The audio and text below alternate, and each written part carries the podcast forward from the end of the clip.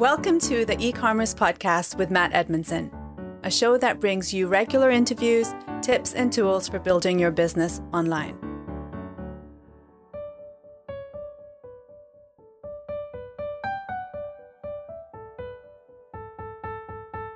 Well, hello and welcome to the e commerce podcast with me, your host, Matt Edmondson. It's great that you're here, great that you're part of the show. And whether you are just starting out uh, in e-commerce, you know, because everybody is in the mad rush now to be online. Or if you like me, a bit of a dinosaur, been around e-commerce for a while. Me personally, since 2002, which is a very long time. Let me tell you. Regardless of where you are on the journey, the goal is very simple: to help you grow your e-commerce and digital businesses. And to do that, I talk to amazing people from the world of e-commerce. I get to ask them all kinds of amazing and wonderful questions. Kind of questions that I hope you would ask if you got to sit down and have a cup of coffee with them. You know, you want to know the stuff that's going to help you, the practical stuff, the real stuff. You want to suck out their expertise and go, that's brilliant, but how does that help me? Well, that's what we want to do. We want to dig into the story.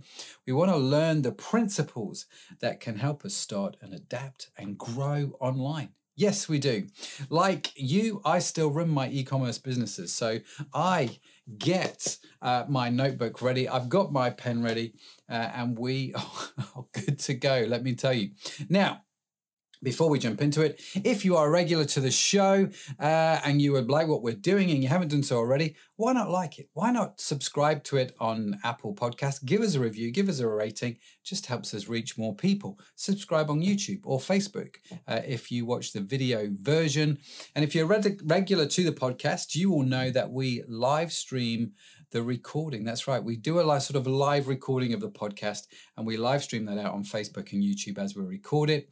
So if you want to connect with us on YouTube or Facebook, so you can get the podcast a week early, you can interact with the guests, all kinds of good stuff like that. So come and check out the live streams. Now, all of that said, uh, this show wouldn't be anything without the guests, right? And uh, today is definitely no exception. On this week's podcast, we are asking is customer value optimization the real silver bullet of e commerce? Oh, yes, that's a cool title, isn't it? Uh, customer rate optimization is typically seen as the magic pill that can make any business profitable, right? It, but it doesn't create conversions are, that, that are really beneficial to the business. So, how do we turn our customers into repeat customers?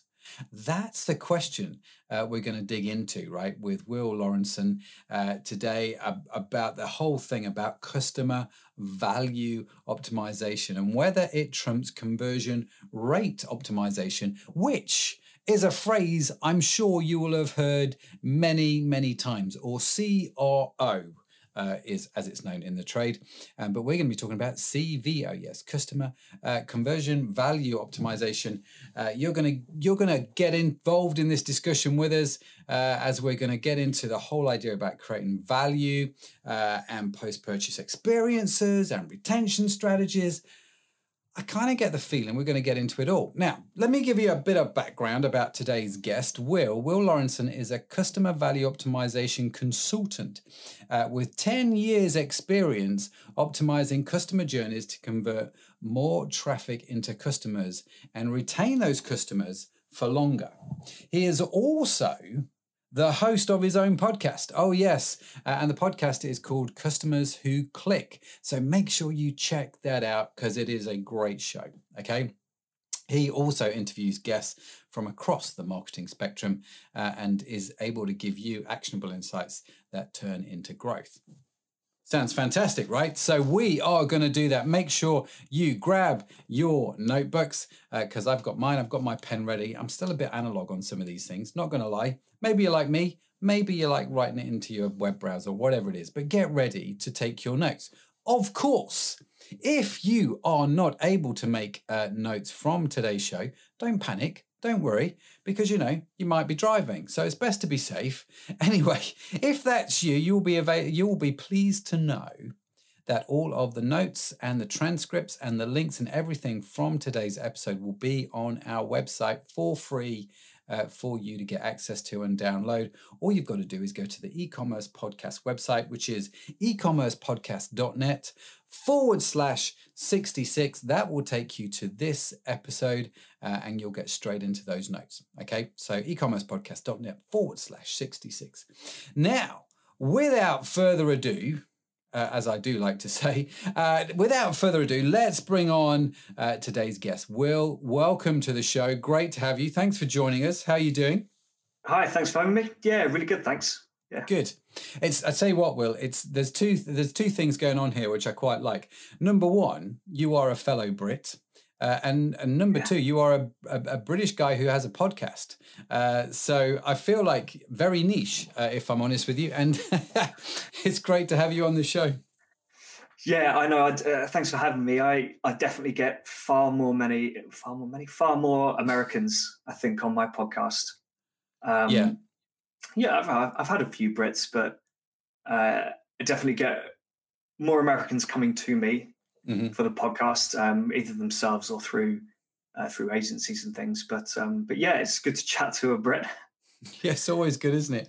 I think, like you, we have a lot of guys uh, and gals from the States on our podcast as guests, which is great. And I loved speaking to our cousins across the pond. And um, I, earlier on, uh, we got a guest coming up on the show. She's from Canada, uh, and we get them from all over the globe. There's just something quite nice about speaking to them to a dude from your own nation, right? It's just yeah. it's nice. So welcome, uh, welcome to the show. So, Will, we are going to be talking about this whole thing, CVO, um, and not CRO. So, why don't you start off by explaining what we mean by this phrase? Yeah. So, for me, customer customer value optimization is all about that long term approach you need to take. You know, obviously, everyone's heard the stat that it's well, anything between five and 25 times more expensive to acquire a customer, uh, a new customer, than it is to retain uh, an yeah. existing one. Yeah. And yet, despite those that stat having been around for years, it still feels and we all like, know it, don't we? We, and, and we all it, everyone yeah. can tell you that stat, not the stat, but if you go to anybody, is it more expensive to get a new customer or keep an ex, uh, keep an existing one? They're going to tell you it's way more expensive to get a new customer. We all know it, right? Yeah, but regardless, even if you haven't kind of worked it out for yourself, you've heard that somewhere. Yeah. Right. You hear people say it, and yet we still see a massive focus on acquisition mm-hmm. and and very little focus on on the retention side. You know, yeah. in a lot of businesses, there still seems to be this attitude that if you can get someone through the door, you're kind of 90% job done. Um, they either like the product or they don't. And if they don't, they're going to go away. If they like it, they should come back. Mm. But it doesn't work like that. You know, we all know it doesn't work like yeah. that. You still, you've still got to put a lot more effort in, um, partly to your retention efforts.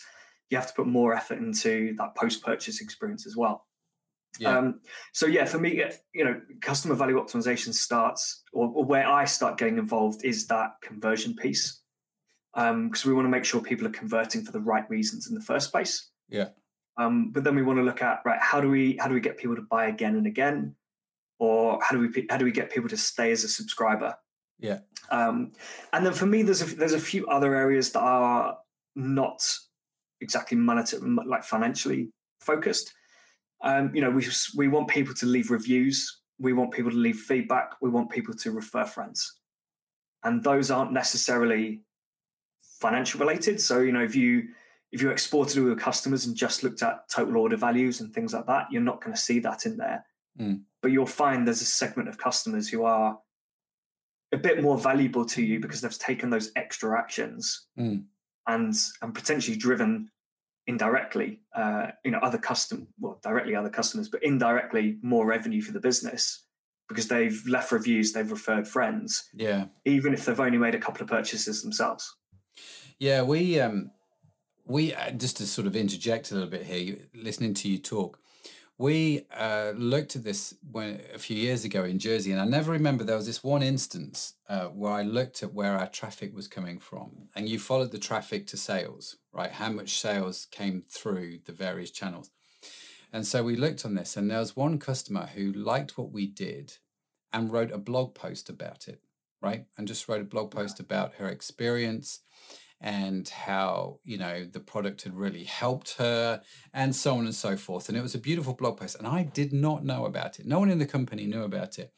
And it wasn't until we looked at the data we are like hang on a minute there's an awful lot of traffic coming from this one link.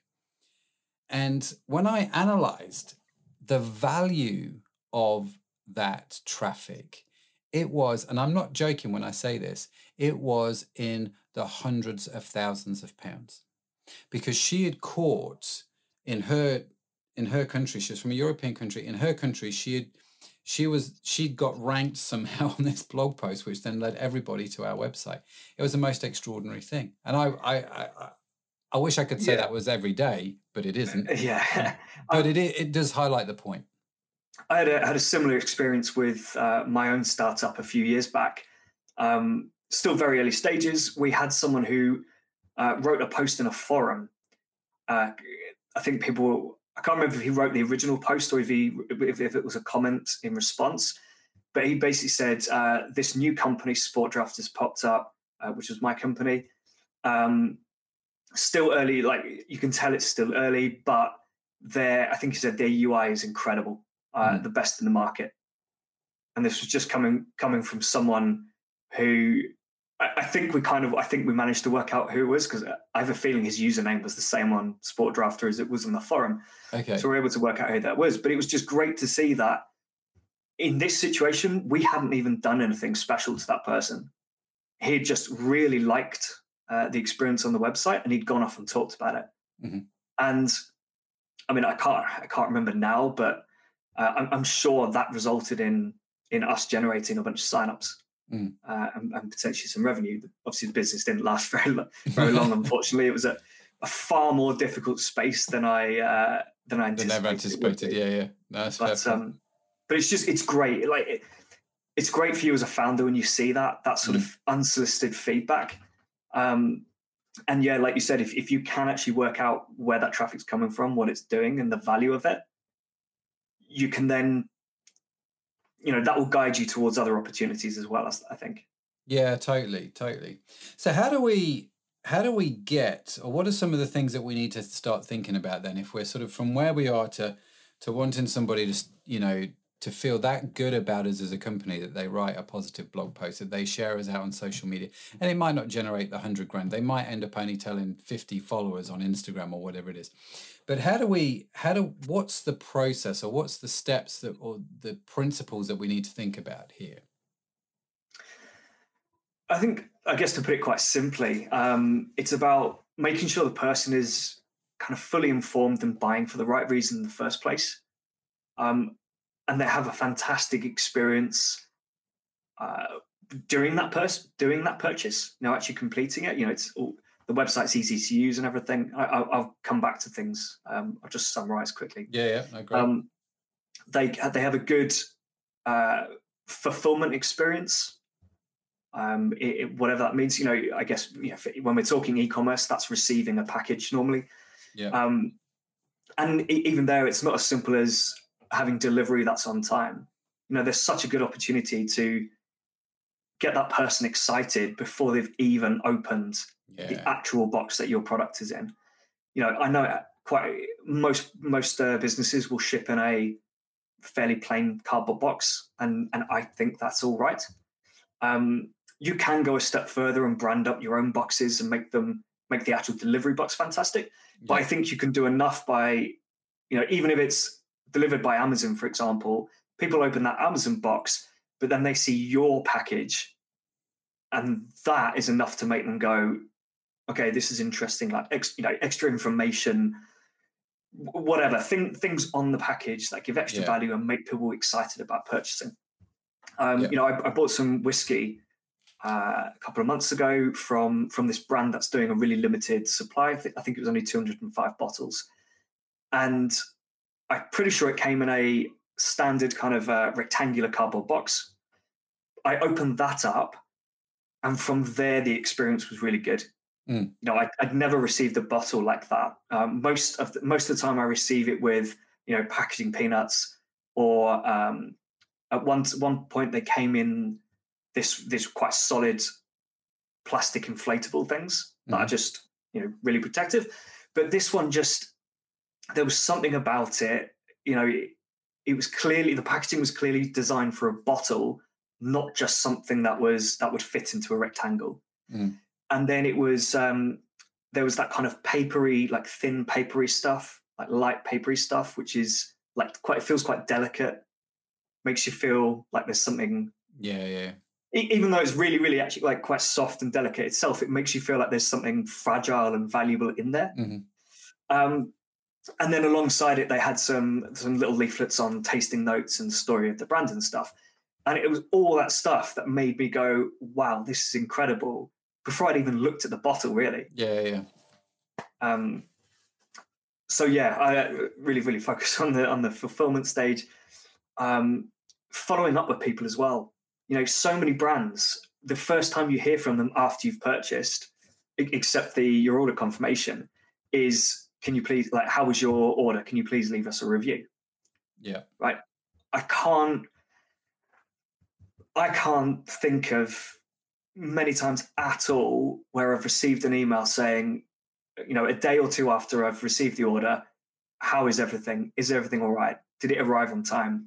Uh, is your order there? Is it complete? Do you have any questions about it? Do you need Yeah. any help? And you know, that that can be automated, right? It doesn't have to be. You don't have to reach out with these things. You just Yeah. automate it in Klaviyo or something. Yeah. And if I haven't got a problem, but I see that email, I go, cool, you're checking in on me. Yeah. Right. That's good. That makes me feel good.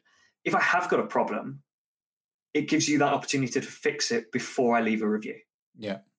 Right. And that's really And- important. That is, I- Yeah. I just, I mean, let me just emphasize that point really quick, I, I, just because it, this is quite fresh in my mind. This this whole thing with reviews and uh, customer service emails, getting that email out to them before you ask them for a, re- a review is such a good thing to do because, uh, and again, just to emphasize the point, if there is a customer service issue, they're going to tell you in that email, not in the review that they then leave, and that's that's important right? Because so many of your negative reviews are really, in effect, they're they're customer service issues that don't actually make sense to put in your reviews. And if you'd have dealt with the customer service aspect of that, they wouldn't have left such a bad review.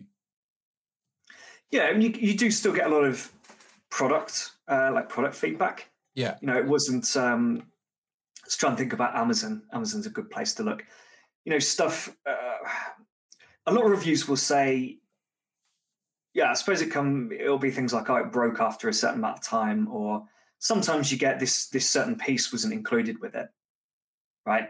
Mm. Uh, you know, something was missing from the from the package. So you've got a great opportunity to follow up immediately after they've opened it, find out that something is missing and fix it. Um, So actually, a great example. Um, I'm I'm in the process of trying to move. Um, I ordered some. Sorry, we were talking about this before we Yeah. came live, we? I don't want to go into this too much because I'll, I'll bring it up again in, in a bit when I talk more about customer service and stuff. Um, I ordered some boxes and and um, and bubble wrap and stuff so I can start packing. And in the first order, uh, because I, I think there was some confusion because I bought a bundle thing, like a a one to two bedroom flat moving bundle, right? But I also ordered extra bubble wrap. And I think as part of that, because the package, because the bundle came with bubble wrap, I think there was they got confused about having two pieces of bubble bubble wrap in there, Yeah, yeah. and then somehow a couple of other pieces got missed. Um, maybe they just mixed up my order with someone else's. I'm not sure, but I got in touch with them. They immediately dispatched what I'm hoping is the rest of the stuff. I've, I've, I've got to be honest. I haven't actually opened the box yet that they they've sent it in, but I got a new box and they sent it. They sent it through via um, I think next day delivery with a courier. Mm. Right. So the first the first one came like you know standard delivery, three to five days or something, and I received it probably on day three. I think it was quite good. But they sent the follow up package to fix the issue as quickly as they could yeah, which I mean, for, you know, I wasn't overly fussed. They fixed it, which was great.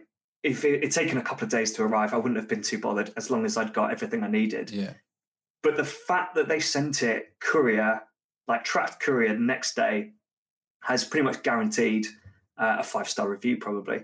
yeah. Um, unless these boxes fall apart while I'm while I'm packing. Um, but I have actually used these guides before, so I know the stuff's quite good. But you know, they've they've turned it from a maybe a four star review, um, which is still good, obviously, because just because they fixed the problem, to a five star Yeah. review because they went that extra step for me with that with fixing that problem. So now, even if I was still a bit annoyed that it didn't all arrive in the first place, the fact that they went above and beyond to fix it, that's, That's the bit which has made me say, "Yep, cool." Yeah. Um, and there's another brand actually uh, that I want to mention, Games Workshop. I don't know if you know of it. Yeah, yeah, yeah. Uh, Yeah, I've heard of Warhammer. Right. Yeah. I remember back in the days when I used to collect, if you were missing a piece, uh, it could be basically any piece, you would just uh, email them or phone them up and say, I'm missing this piece for this model. What, how, how can you help me? What can we do? They would just send you that piece. Right. And if that piece was attached to 20 other pieces on a, on a, like a plastic sprue, you would get the whole sprue Oh wow. right? They didn't bother picking it off to send it to you because then they can't do anything with the sprue. They just send you the whole thing. Um, and most of the time, you'd, you'd get it sent to your local store because you get it dispatched for free. Obviously, I, I was a kid when I was doing this, so I, I was I was very very conscious of those delivery costs as well. But that was absolutely fantastic. The customer experience there is saying, yeah. and you know, to be honest, I, th- I think I even broke some pieces and said that to them, and they went, "Don't worry, we'll just send you send you the new piece."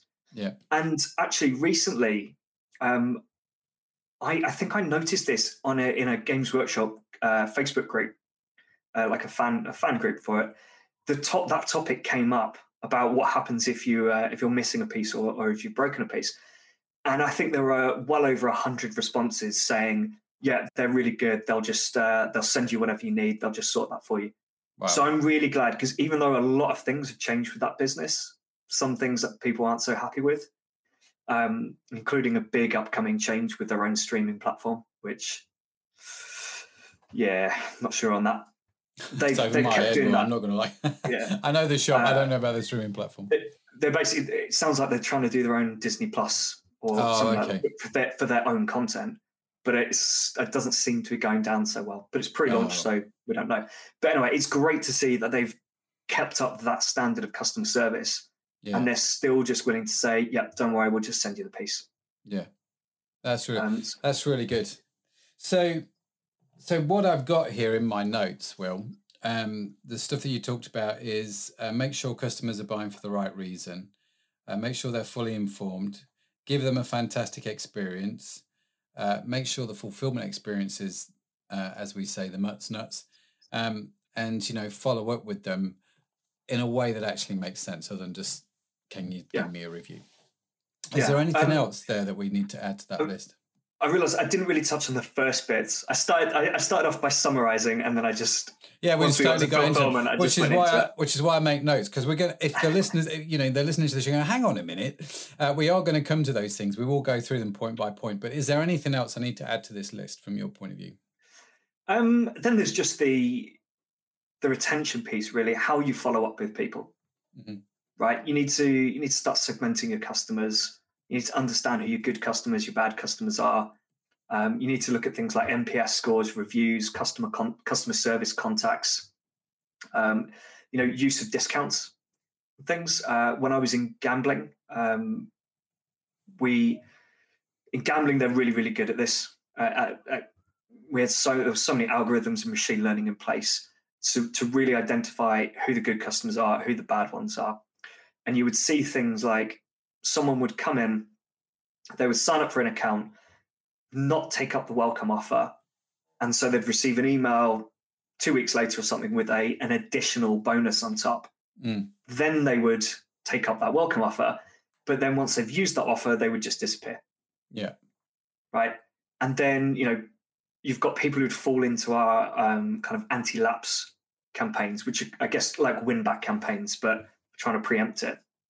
Um, and again, like if, if someone was in regular anti-lapse campaigns, or if they just had multiple over a certain period of time, they would kind of get marked down in their score, and we would treat them as a, a lower value customer, which meant they got lower value bonuses. You know, if we did want to try and win them back, we'd give them, you know, a five or a ten pound bonus to come back, compared to VIPs where it's it can be, I, I think, a lot of money Yeah. um, that we're we're willing to give them in, in bonus cash. So, you know that that was really good, and that's really important because, you know, if you look into this sort of data, you'll identify those customers who only purchase when there's a discount on, and they will wait for it, and they have no there's no pattern outside of that to their purchase Yeah. behavior.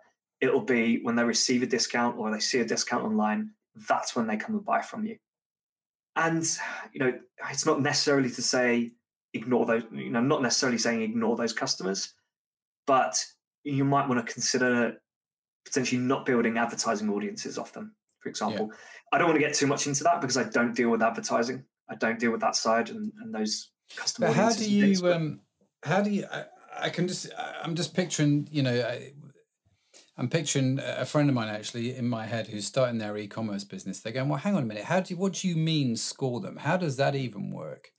Um, so when you talk about that and you're talking about you know segmenting good customers and bad customers, what is how would you do that? Just sort of two or three top tips on how to segment them. Um, so a simple way, I say a simple way, it's quite complex. But the simple way is using an app, um, which will do uh, like an RFM model for you. So RFM is recency, frequency, monetary. Mhm. So your most valuable customers are the ones who score highly on recency. They've bought freq- uh, bought recency. Let me start again. the valuable customers are the ones who've bought most recently from you Yeah. they buy frequently from you and they Yeah. spend a lot of money uh, with you right Mhm. And then you've got customers who will who have just bought from you so you know brand new customers so their recency will be high but if it's their first purchase their frequency is low Yeah. and then you'll see but you might still see variations between high value customers and low value customers there Yeah.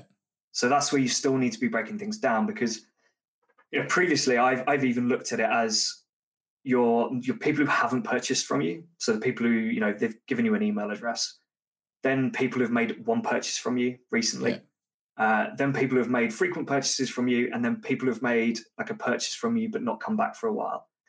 But at a basic level, that can work for you.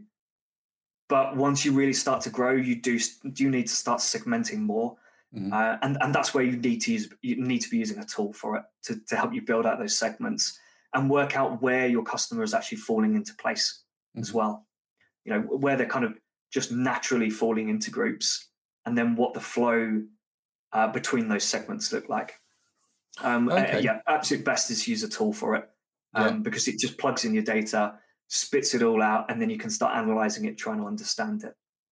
Um, Wow. Okay. So the RFM model is something to worth looking at there, and I like that. I do like that because um, you you recency, frequency, and the money side of things are really. Someone asked me this the other day. What are some of the, what are the three key metrics I need to measure? Do you know what I mean? Some of the key metrics I need to measure. Well, you need to Yeah. measure, um, you know, average order frequency, the frequency. What's the you know the gap between the orders? Uh, the average order value. How much are they buying? That's your monetary aspect of it um, and, and and obviously how you put all that together, you've got your RFM model, and so I think it's a really a really smart way of doing it. And uh, just to just to clarify, you there are apps, there are there are bits of software out there that people could use once they start to build up a bit of a customer database that will uh, mine that data for them and give them that information. Yeah, um, there are definitely a few for Shopify. Mhm. Um, I, th- I believe Reveal by OmniConvert has a free plan, um, which will give you. I think it will lay out those segments, and, and I think there's a bit of an, a, a bit of other analysis it will do for you, such as um, how long between, you know, av- was it average time between purchase, Yeah. things like that. Um, there's another tool that I was actually looking at the other day, but I can't remember the name of. Um, but yeah, there are a few few tools. Yeah. Um, Well, just Definitely Google it. You'll, you'll find some. Yeah, yeah, you'll Yeah. definitely find some and see what works for you. Uh, I'm sure if you really needed to, you could use Google um, Sheets for it, uh, as if you're halfway decent at programming spreadsheets. But you know, I mean, w- when I was working in startups, um, you know, we didn't have access to stuff like that, so it, it very much was pulling the data from. Uh, you know, we did have Intercom, which uh, which was really useful for us at the time. So we'd or Mixpanel, you could build out those segments yourselves. You had to, but you had to kind of be looking at the data, interpreting it a bit, and then working out what those segments should be. Yeah. Whereas RFM model, you, you know, the tools you've got these days, you plug in the data and it will do it for you. Um, but spreadsheets, you know, they're still good. Uh, obviously, at scale, they start to slow down and become really difficult. Especially but, Google Sheets. Yeah, yeah. Yeah, I, I, do, I do still like um, analyzing certain, seg- you know, certain bits, you know, segments of data in, a Google, uh, in a Excel doc, just because I know that I can play around with it. I can yeah. use a pivot table or whatever just to say, right, what if I look at this metric and this metric? Yeah. Um, and I remember doing that at, at one company. Um, you must know Europcar. Yeah. Yeah. So I, I worked for one of their startups um, in the okay. uh, like car club space. So mm-hmm. a competitor to Zipcar um, called Ubeeqo. And yeah, we did that analysis in in Excel documents because we didn't have anything else and it, we were finding out, you know, what are what are the best uh, bookings? What are our best bookings mm. that are most valuable for us, most frequent for customers? And so we use that to determine what messaging should be. And even though we positioned ourselves as, you know, you can book a car from an hour to a day, actually, we we kind of started moving towards a weekend or you know one to two days because we just found that so many bookings were more than 24 hours or they were kind of 24 to 72 hours. Mm. so by analyzing data we saw our messaging was a bit wrong. People you know there weren't a massive number of people using it on an hourly basis. It tended to be uh, or if they did I, I, you know i think on an hourly basis it tended to be about four hours. Yeah. But then the next step up was you know 24 to 72 hours where people were doing you know long long bookings, yeah, yeah. either to have it for a few days in the week or book yeah. it over the weekend. Yeah, yeah. Um, so so that analysis really worked, helped us work that out. Yeah. Um, that's a little different from the RFM segmentation. You uh, yeah, but it's all still useful. And like you say, just playing around on Google Sheets and pivot tables, it's amazing what you can find out um, once you start to build a little bit of data um, and just looking at the numbers. It doesn't have to be scary. Just Google you know, go into YouTube and look how to use pivot tables, and it you just choose choose some parameters, and it will tell you what's going yeah. on. Um, I, I do know. think, I do think you still have to be good at interpreting data. Um, you know, if you've never looked at a spreadsheet before, never looked at any of this sort of data, and it's not your thing, you can have a go. But I, I do think you can't always just look at the data and say, okay, that's mm. that's what it's telling me.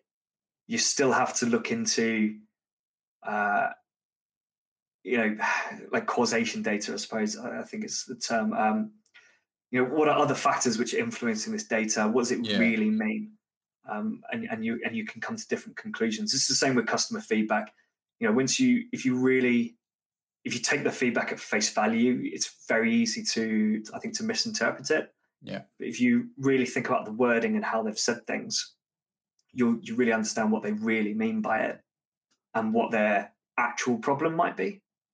Um, and it, it, can be the same with data. So, um, not saying you have to go out and hire an analyst. I just I'm just saying, you know, just be careful with data. Um, yeah, yeah. Keep it if you don't I like to keep it simple, right? And just focus on a few key things, especially like you say, if you don't know what you're doing.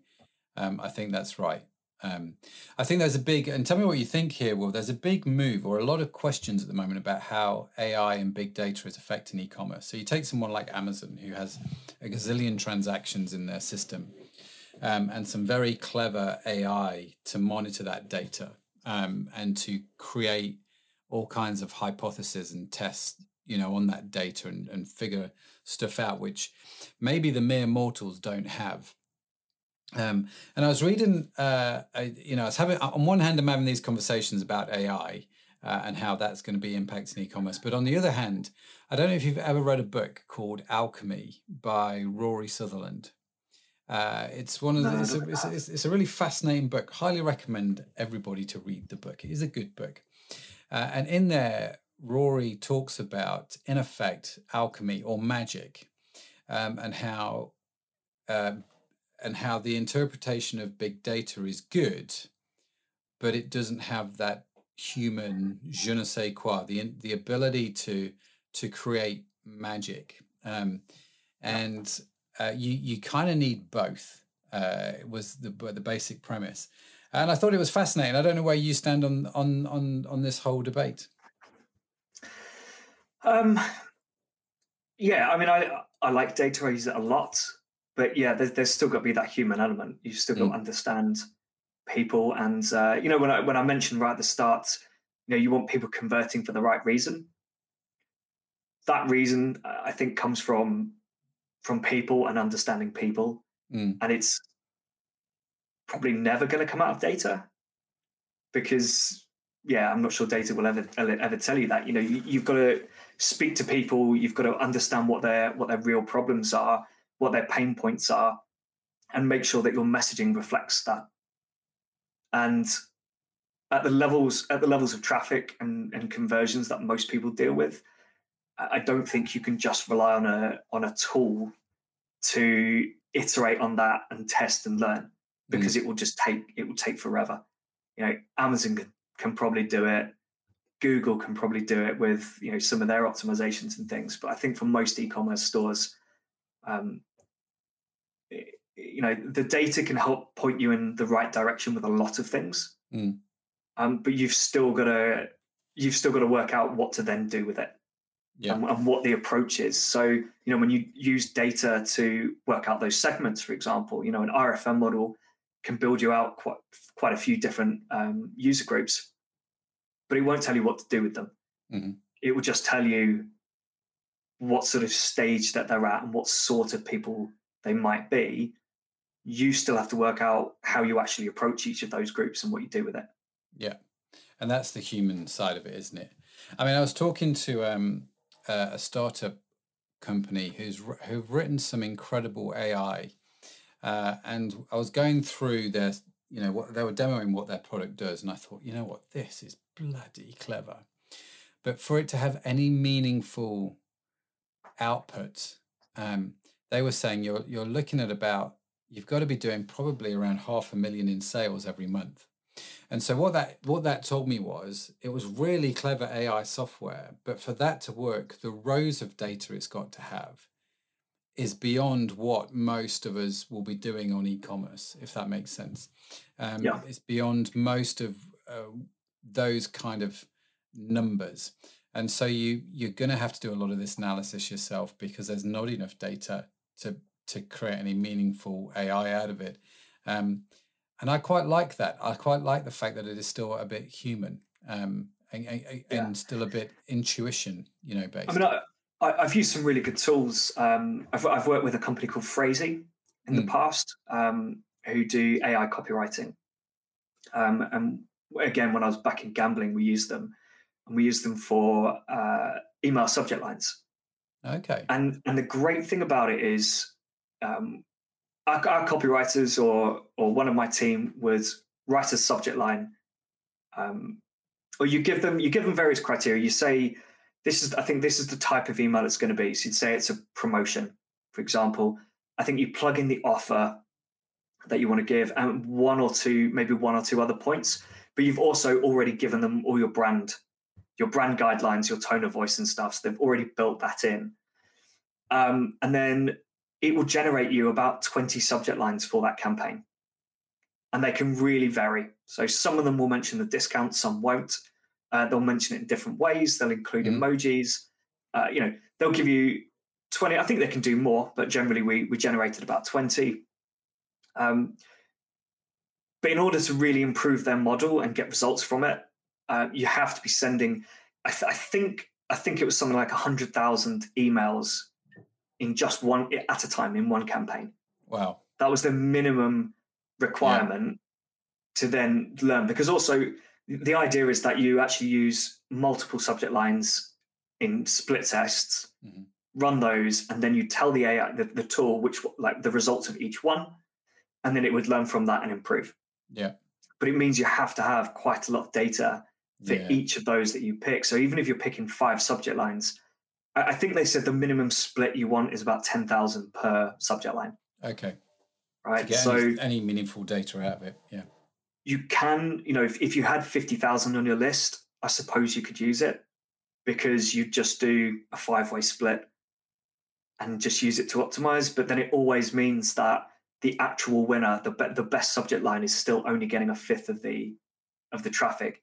Whereas the idea is really you run that five way split, and then whatever tool you're using says that one's the winner. Send everyone else yeah. the rest of your of, of your campaign uh, for the winner. So you you do need quite a lot of um, of data. But I, I actually interviewed the founder on my podcast, and one of the, he went on about how people, marketers get too focused in the data um, and not enough on the the kind of human aspect and the, and the behavior aspect. But he said one of the really good things about this tool is, uh, and this I guess the same for other similar AI tools, it removes like personal bias from it. So what will happen most with most companies, I imagine, is you, you're putting together an email campaign.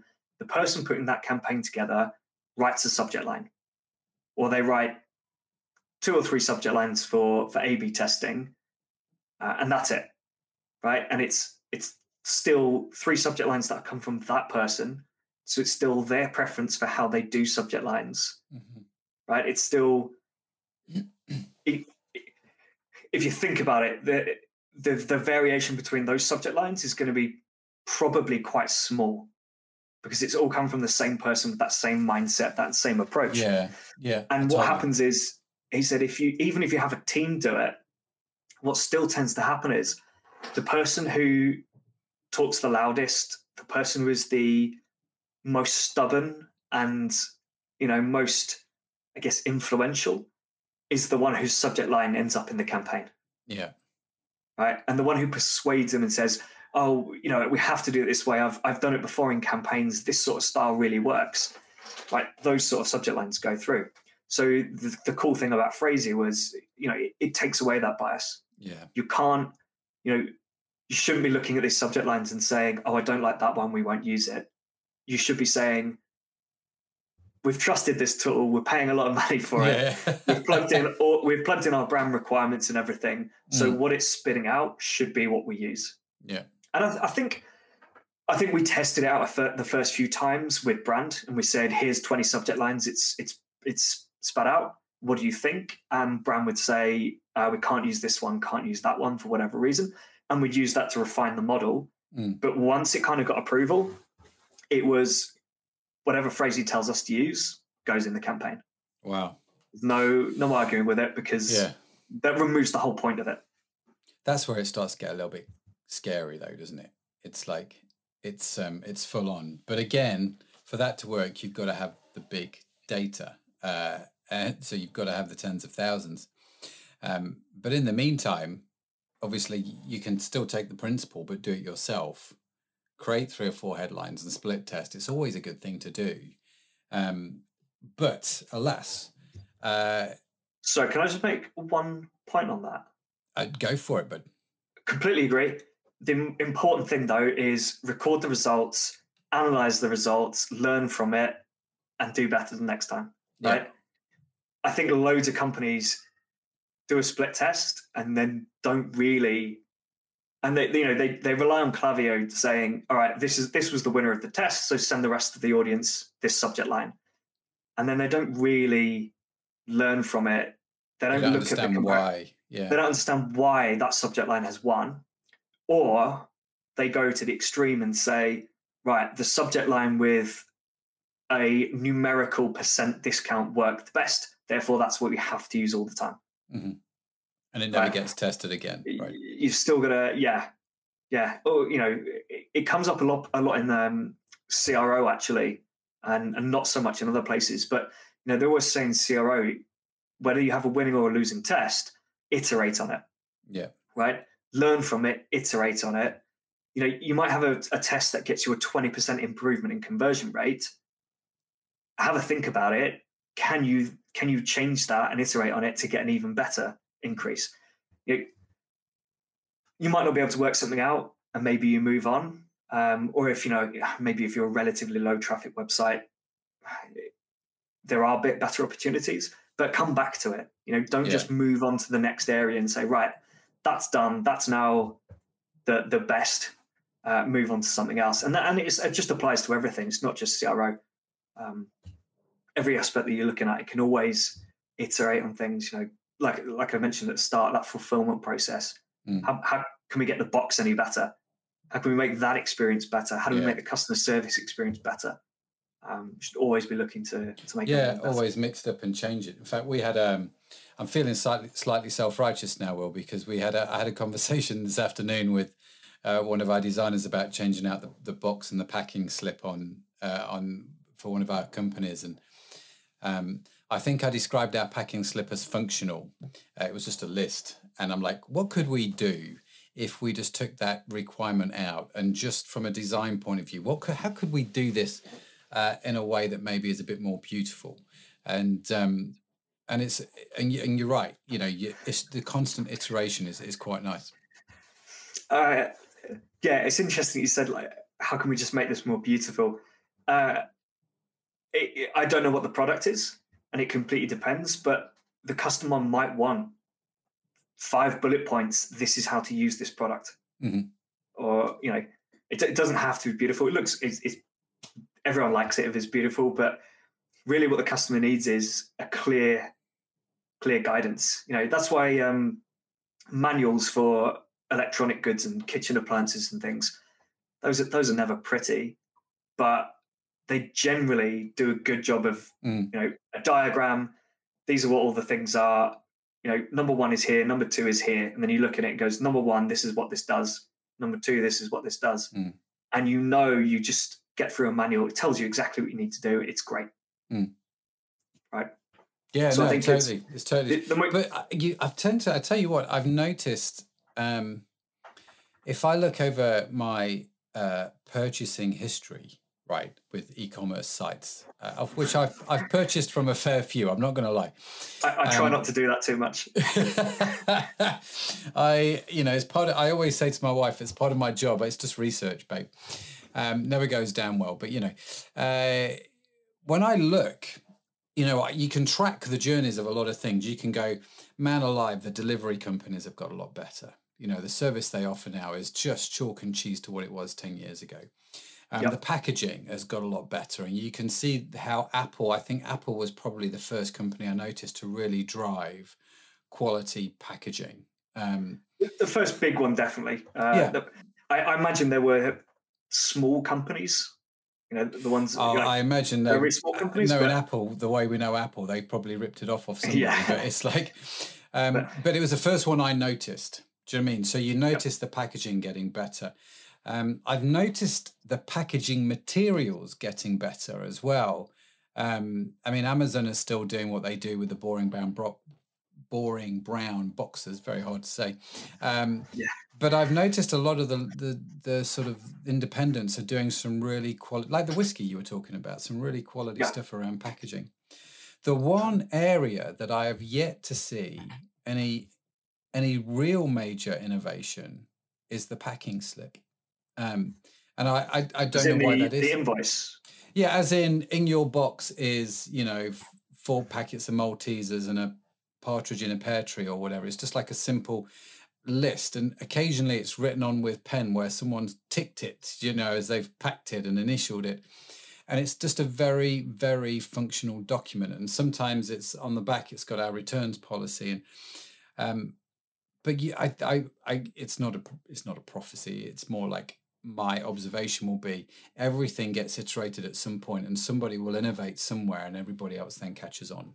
Um, it, it's not something i've i've looked at really. Um it wouldn't surprise me if it's just a bit of the system limitations Mm. for printing those sort of uh like Oh, invoices and things. Yeah yeah. Um i said to our web guys, I guys i s- said i said i want to change the pack-in slips i want to do something a little bit different. They just went yeah but I, I see what you mean you know if personally i almost never i never touch them. Yeah. um and i never even take them out of the box. But if i notice something different about one you would and it caught my it, it caught my attention i'd pick it up. I probably would double check the order make sure everything looks correct. But then you've got you've caught my attention with it. It's now in my hand. What other information can be on there? Yeah. um, i'd be i think there's great opportunities to use qr codes now given the explosion Yeah, in use of qr Yeah. codes over because Yeah. of the pandemic Yeah. get a qr code in there don't even say much about it. That's what I'd be tempted to do. I'd just have a scan me or something, or or even something more cryptic. Get people to get people to scan it, get people to, and then lead that to a, a good experience, but effectively extended warranty, data capture. Yeah. But in a in a nice way, you know, not just a oh gotcha, give us your details, Mhm. but uh, you know, you've caught my attention. Right now, I'm going to scan this thing because I'm curious. Then you've given me some great landing page that welcomes me to the product or something, and then says, you know, it could be a video from the founder or something. Oh, I'm liking this idea. Uh, yeah. I can Um, see it evolving in your mind as we're talking. Uh, yeah, a, a video from the founder. Welcome to the company. Um, uh, you know, extend your warranty or whatever by doing this, or fill out this survey so that we can give you more personalized promotions or something, and then start doing data capture. Yeah. I think there's a great opportunity there. I think you're right. I think there's something quite. I remember um, years ago, Virgin uh, on their website did this thing where it, it just had a button on their website. It might even still be there. I've not been on their website a long time. It just had this button on their website which says, "Do not touch. Do not push this button." Right. And so, of course, the first thing you're going to do is push the button. And it took you to a page where it was basically Richard Branson in a wedding dress. It was horrific and they just had the title we told you not to touch that button right and it was just a bit it was a bit of a joke it was a bit humorous and i think you could almost tie that in with the qr code thing. It's almost like a secret type thing. It's like you've scanned it. We've not promoted it. You've only seen this in one place. Well done for doing something the rest of the world hasn't done. Here's what you you know here's what you get as a, a prize you know. But also, even better, uh, you could change the content behind that QR code. you could. Right? So, all right, a lot of effort, but every week you could just put a new video on, or you could have you could even have one per day. Literally, the founder just going, "Ah, "You're right, You've got to be careful with it because well, you just have him in a great location." But you can have him saying like, "Oh, it's a it's a lovely lovely Thursday in London.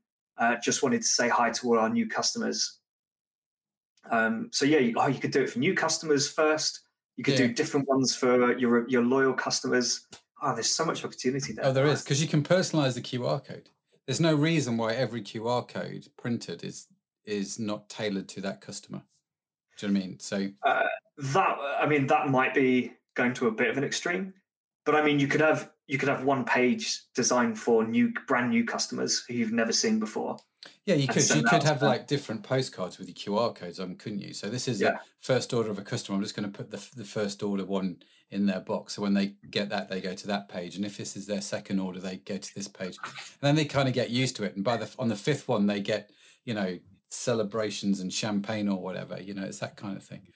Um, Uh, I'm making just making a note of this. Ladies and gentlemen, you have so, you you were here first when when this idea was generated, uh, and we'll see who who develops it first, me or Will. and we'll come back in six months, uh, and we'll talk to you about the power of uh, QR codes uh, in, Uh, your, yeah. your packages. There's so much you can do there, Yeah, and yeah, easily, yeah. and easily. That's the thing, right? Like you said, have two. You could have two different postcards: one for new customers, one for repeat customers. Mhm. To keep to keep it simple, uh, two QR codes go to different pages. One is welcome to the brand, blah blah blah. You could leave that one the same for quite a while, just refresh Mhm. it every now and again, and then the loyal customer one, just change it up every week or month or something. Work out work Yeah. out what you're buying, what your buying Frequencies. frequency is, Yeah. and just refresh it so that hopefully people don't see the same video each time. yeah, yeah. You could totally do something like that, and that would And be really straightforward to do. And once you've got once you've got the two sets of postcards done and the landing pages, uh, you know, maybe you're changing the video once a month, re- re-recording a video. Um, there's a company called Bonjoro. Yeah, Do yeah, do- do Matt. Yeah, Matt Uh, yeah, he's yeah. been on the show. Really great guy. you should check yeah. his episode. Yeah, yeah. part of this is coming from the conversations I've had with them, Mhm. where he says, like, don't worry about production value or anything. Take it on your phone. Like, take that video on your phone on the way to work or on the walk or something. You could do the same with these. Take a quick video on the day Um, Yeah, because here's the top tip: if you're going to do the QR codes, those landing pages, ninety nine percent of them are going to be viewed on a mobile. So Yeah. you you want to make sure that that page, that landing page, really sings on a mobile phone and not on a desktop. Yeah, right, exactly. I'd be surprised if it's l- not not even ninety nine point nine percent. Yeah, yeah, yeah. It'll be some horrendously high stat. Um, You'll, you'll get so that odd person. You'll you'll get someone like me. It'll be someone like me who scans it, copies the URL, emails it to myself, and then opens it on desktop just have a yeah. look. Save it for later. yeah, That'll you and be, me that'll, be the, that'll be the 0.1 percent. It'll be, it'll be marketers who are analysing the pages. Yeah, you and me both, bud. You and me both. Uh, I think I'd be doing the same thing. To be fair, I would definitely be. Um, I would definitely be be check because you can do that. Apple have this thing now where if you've got a URL on your iPhone, it will automatically come. You know, you can click a button and it will come up on your Mac as well. So, um, I don't have a Mac, oh, but do you not? no. You've I tell you what, you have got because I saw it in your mirror. You've got a really cool PC with a flashing like LED going around it. Is that right? Oh yeah, yeah, I do actually. Uh, that was that wasn't even that wasn't actually a selling point, but I do quite like it. It's quite it is very cool. That's the one thing you don't get on the Macs is the flashing LEDs. yeah. Uh, that's for sure. But um, Don't get USB ports or something either, do you? uh, you, you don't basically you don't get anything. Yeah. really nice screen. Um, no, I'm a bit. I, I'm a bit of a Mac boy fan. I'm not going to lie, but um, uh, yeah, you, you do you have to buy I- extension hubs. I'm iPhone, iPad. Um, I had a Mac for work once at a startup. When I moved company, I moved onto a Windows computer, Windows laptop. Moved again, and then after about a year, we had we had desktops there. But after about a year, I said, "Look, I really need a laptop because I need to move around the office quite a bit." And they mm. said, "Do you Windows or Windows or Mac?" I was like, "Do you know what? Actually, I remember the Mac being really good." So ordered that from the IT team, got it next day, and literally within a couple of hours, I was like, "No, I can't use this. I can't use it anymore. It's so different." And I've got I've got Windows at home. Yeah. I've always had Windows at home. So I was like, "This doesn't it doesn't make any sense. What am I doing?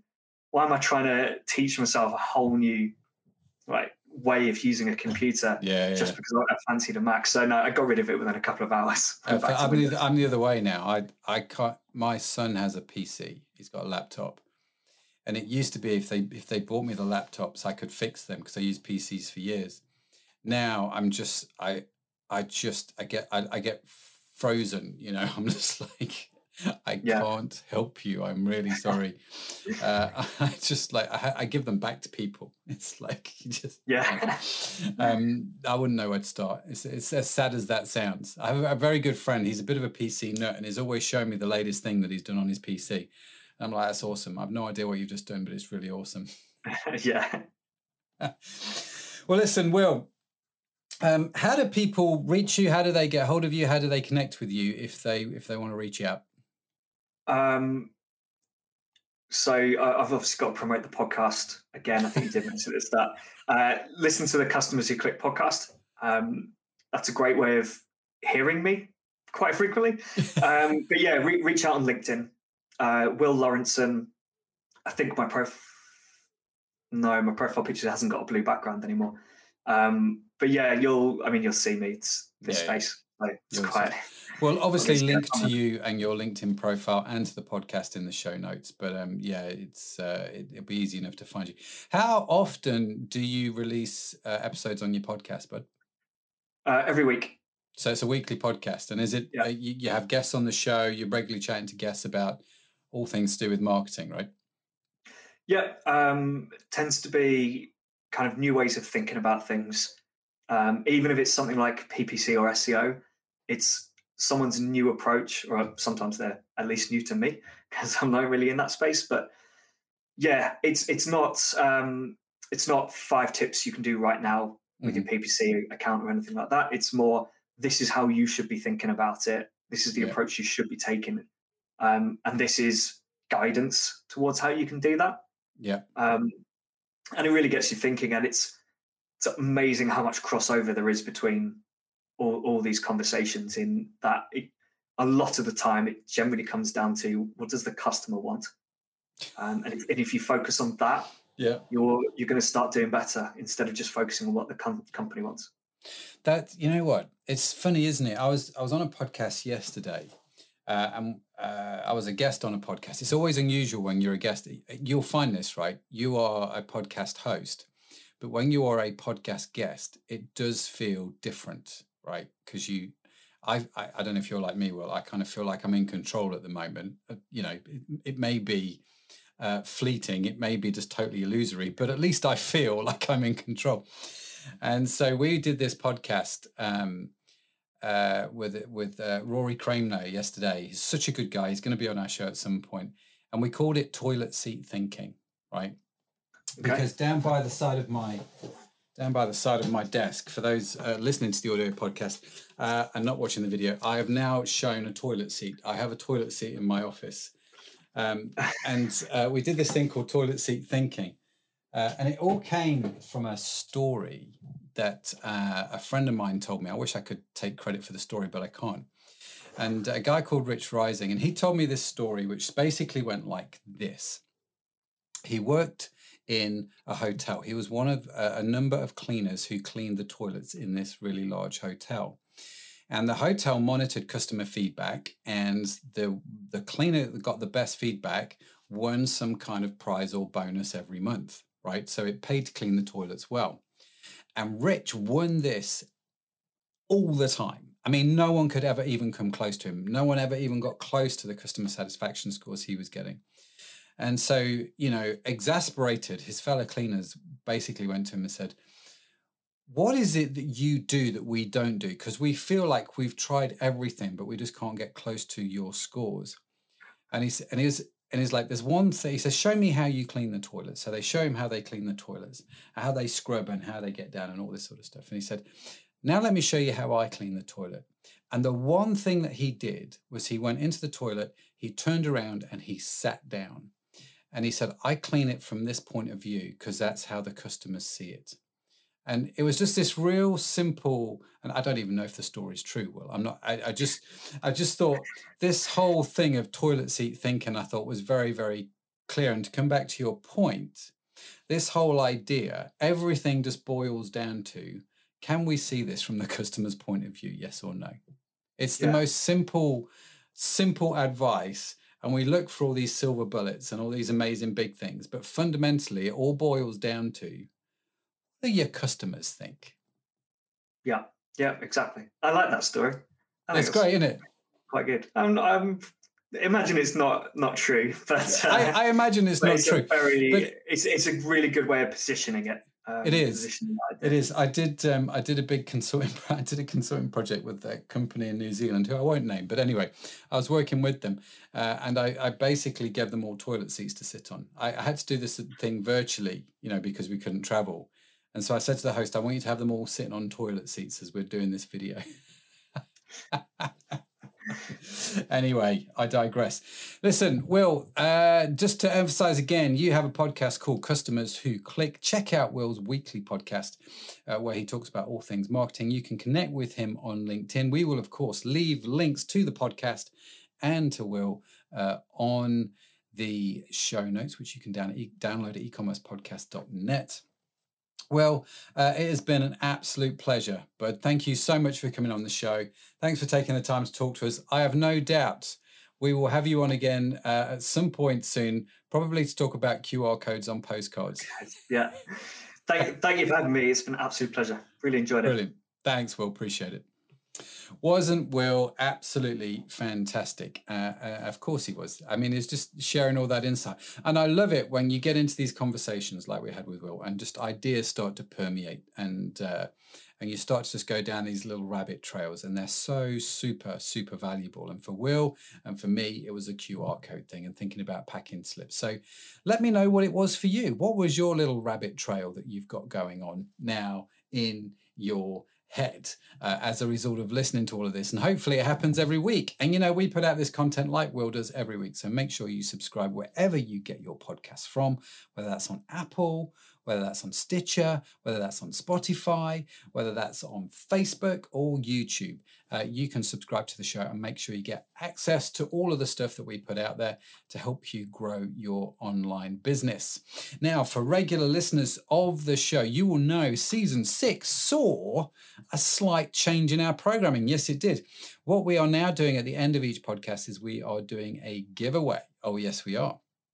And so this week's giveaway, uh, Will has been very, very kind and generous to basically give you his time. So for one listener, uh, you will get a free call with Will. And if you want to know more details about this, if you want to talk to Will uh, and pick his brains about QR codes or about anything else that he's talked about tonight, uh, head on over to our website, ecommercepodcast.net forward slash 66, which is the episode number that we have here. Uh, and you can go and put in the details there and just check it all out on that page. It's totally free, obviously go check it out. You will definitely want to have a conversation with Will, such a top guy. And we will, of course, let you know if you are going to have that call. So, a big thanks to my guest again, Will Laurenson. Just a top, top dude. Uh, that's that's how we say it here in Liverpool. Um, he's top bloke. Actually, how we say it in Liverpool is like this: He's a top lad, that fella. He's great, him. Uh, and so that's how we would normally say it. But he's great, and uh, I hope you enjoyed the show. If you did, make sure you like and review uh, wherever you're consuming the podcast. It just helps us grow and connect to more people. I will be back next week with some more amazing tips and insights and phenomenal guests uh, to do with e-commerce. All that's left for me to say is have a fantastic week and I wish you continued success with your online business. I'll be back again real soon. Thanks for listening. Bye for now. You've been listening to the e-commerce podcast with Matt Edmondson. Join us next time for more interviews, tips, and tools for building your business online.